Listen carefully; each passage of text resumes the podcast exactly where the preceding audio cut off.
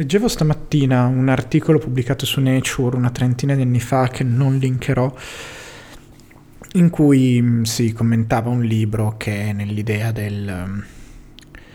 della persona che ha scritto la review doveva debancare il postmodernismo, doveva sconfessare il postmodernismo, accusandolo sostanzialmente di essere vuoto di concetti, tutta retorica e essenzialmente fallace.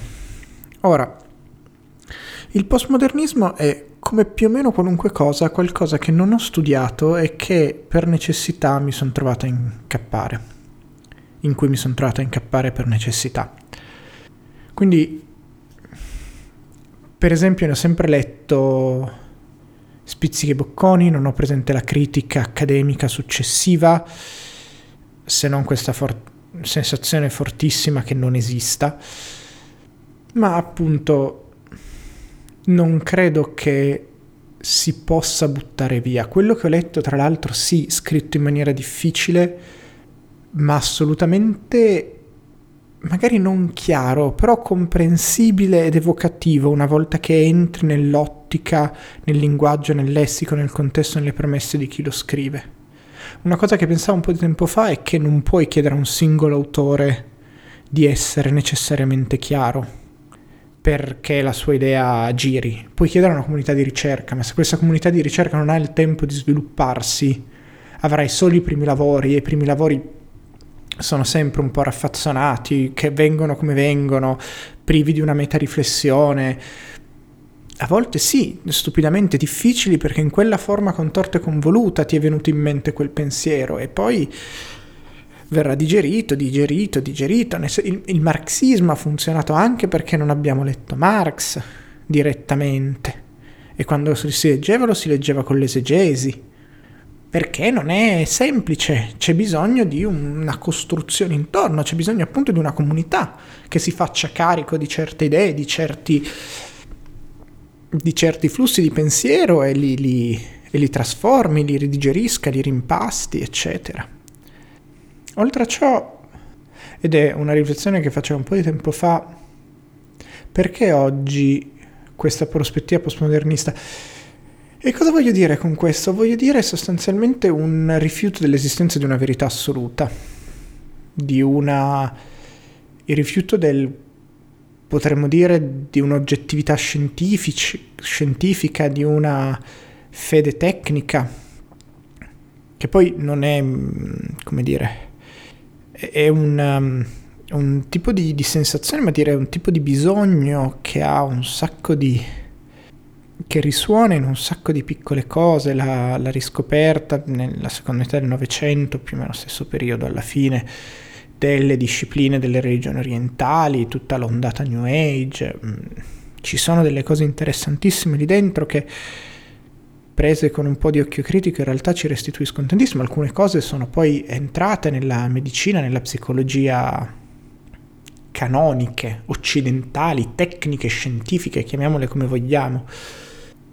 Il punto però essenziale per me è perché vogliamo ricorrere a queste alternative alla scienza ufficiale, un pessimo termine, però alla scienza accademica potrebbe essere sufficientemente denotativo, perché non ci soddisfa, almeno a me non soddisfa. È difficile accettare l'esistenza di una realtà oggettiva, univoca e immutabile, quando questa realtà oggettiva, univoca e immutabile è iatrogena nei tuoi confronti, è ciò che ti fa star male tutti i giorni, è ciò in cui tu non trovi un posto, è ciò che si pone davanti a te non come un palcoscenico in cui realizzare la tua esistenza, ma come una serie di ostacoli che ti comprimono, ti costringono fuori da quello che è il tuo sentire. Quindi è chiaro che se la realtà fa schifo io non la voglio credere vera. È un meccanismo di difesa, nel senso, soprattutto non la voglio credere vera e immutabile. Quindi forse l'alternativa è il leninismo, questa visione di un'inevitabilità del cambiamento. Lo aspettiamo da un po' troppo questo cambiamento inevitabile, ci sta che l'alta prospettiva, cioè di provare a mettere in discussione tutto questo ottimismo, tutta questa fiducia nell'esistenza di una conoscenza vera e assolutamente buona, e quindi sostanzialmente riportare la bontà a concetto morale non a concetto oggettivo, il progresso, quindi il miglioramento a concetto morale non concetto oggettivo, è una prospettiva più interessante. Cioè la rivoluzione non oggi, non dopodomani, però quando cazzo arriva sta rivoluzione? Diciamoci chiaramente che forse il progresso per il progresso non è una gran cosa. E oggi pomeriggio ogni tanto mi concedo, mentre faccio stretching dopo aver arrampicato, di nascondermi in un angolino un po' più tranquillo della palestra e mettermi la musica in cuffia. Riascoltavo per l'ennesima volta uno che vabbè è uno dei, come dire, dei miei dischi cuscino, di quelli che tengo lì e so che ci sono, mi fanno più o meno quell'effetto, mi accolgono, e che in realtà credo sia uno dei dischi che ha più colto un certo zeitgeist di quella cultura indie di fine anni 0, primi anni 10, che è Canzoni della spiaggia deturpata di Brondi. Alla fine, nella mia noiosità, torno spesso lì. Canzone della spiaggia deturpata, non si capisce niente. È una giusta apposizione di immagini, di frasi sconnesse, di evocazioni, di contesti. Poche canzoni hanno davvero, forse nessuna, in realtà hanno davvero una storia che riesce a seguire nei dettagli. La storia è quasi un pretesto per rappresentare, ma mi viene in mente C'è Bomba, ma di questo discorso cioè di questa roba ne abbiamo già parlato.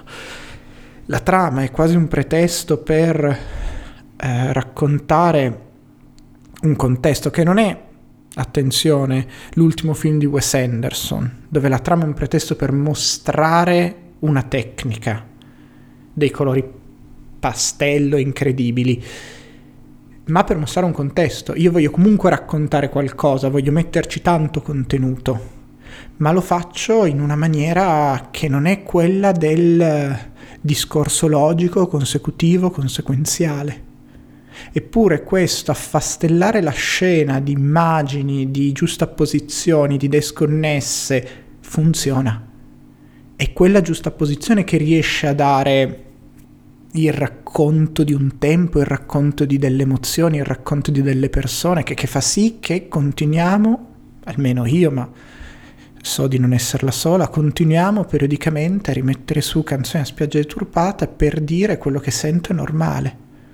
Non sono solo io che sento questo. Questo sostanzialmente per chiedermi, il disco, uno dei dischi simbolo, forse il disco simbolo di quella generazione, di quella sottocultura, di eccetera eccetera, è postmoderno? E la risposta è forse sì. Cioè, di nuovo, postmodernismo è una di quelle cose, come capitalismo, come che è difficilissimo trattarne, perché anche chi ci lavora tanto fa fatica a dare una definizione. Hai un canone postmoderno, hai degli autori, un momento storico. Saremo tutti d'accordo che Deleuze, Foucault, Derrida sono autori postmoderni, e poi da lì abbozziamo.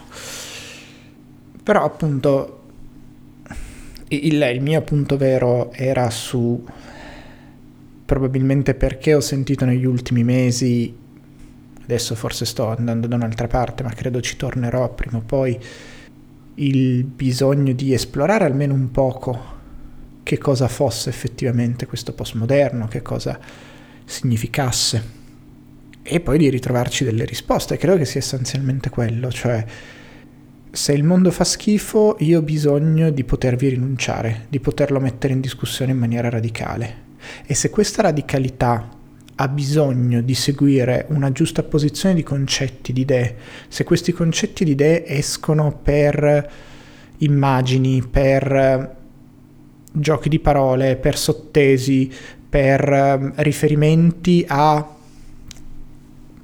cose interne a una certa scena culturale, va bene, funziona. Cioè, se parli alle persone a cui vuoi parlare, se alcune persone leggendo quello che scrivi colgono il senso, allora sei stato efficace.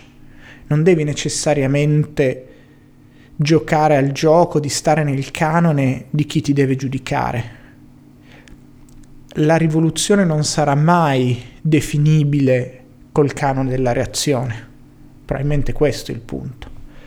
E tutto ciò per dire che, non lo so, tutto ciò per dire che ho letto un articolo stamattina che non mi è piaciuto, che ho trovato un attacco in primo luogo a me stessa, che rappresentava molto bene una delle ragioni per cui sto seriamente pensando, dove seriamente pensando è una decisione quasi presa di mollare l'accademia dopo il dottorato, perché l'accademia oggi vive di un certo ottimismo positivista, di un certo canone che non è il mio, perché non è in grado di mettere in discussione una realtà che io mi trovo ogni giorno a dover mettere in discussione vivendo.